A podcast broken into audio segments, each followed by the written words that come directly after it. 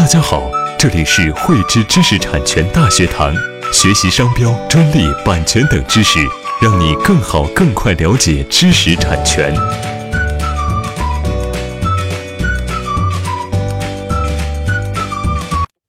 汇知识力，两天智慧财富。大家好，今天与大家来分享一项发明是否可以申请多项专利。首先呢，这个答案是肯定的。一项发明呢，它可以根据它的实际情况申请多项专利，同时呢，也可以根据它的保护主体去进行多种类型专利的申请和布局。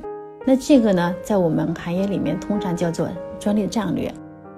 我们可以举个案例，假如说我们现在有一个创新的一个产品，名字叫做智能家居空气净化设备。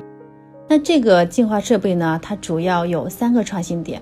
第一个呢，是它的智能控制部分，它可以做到一些智能变频啊，或者是这个智能移动啊，智能的控制。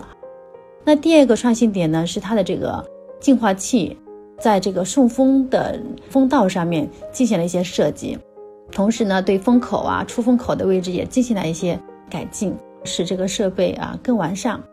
那第3个呢，我们这个设备呢，为了响应这个家居美观的一些要求，所以呢，对这个产品的外观进行了一些设计，具有一定的美感。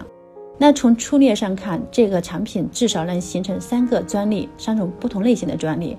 一个就是我们智能控制部分，那这个属于我们发明专利的范畴。那智能控制的部分，假如说我们分智能变频的部分，又分这个智能移动的部分，那么呢，它又可以在这里面拆分出2件专利。那这个净化器的出口这个部分呢，我们也进行了改进。一个部分呢是风道的设计，一个呢是风口的设计。这2个既可以合而为一申请1个专利，也可以分开进行2件专利的申请，使用新型的这个专利申请。怎么去判断它是否应该加合在一起还是分开呢？看它们这个2个结构的独立性有多强。第3个呢，我们对这个产品进行了外部设计，具有一定的美感，那么呢，这里又会出现一个外观专利。通过这样一个案例呢，我们可以发现我们的一个产品上面会同时存在多项专利、多种类型的专利。那哪一些应该拆分申请，哪一些应该组合申请，要结合我们实际的一个应用情况。比如说智能变频跟智能移动，它都属于智能的部分，但是呢，它又是相对独立的。这种情况肯定是进行2个专利的申请，会更容易保护到我们的技术本身。在结构上面，我们有一些设计，比如说风道和风口的设计，它是属于一个非常紧密的关系，缺一不可，才能够完成我们最终的结果。那这个时候，我们应该按照1件专利来申请。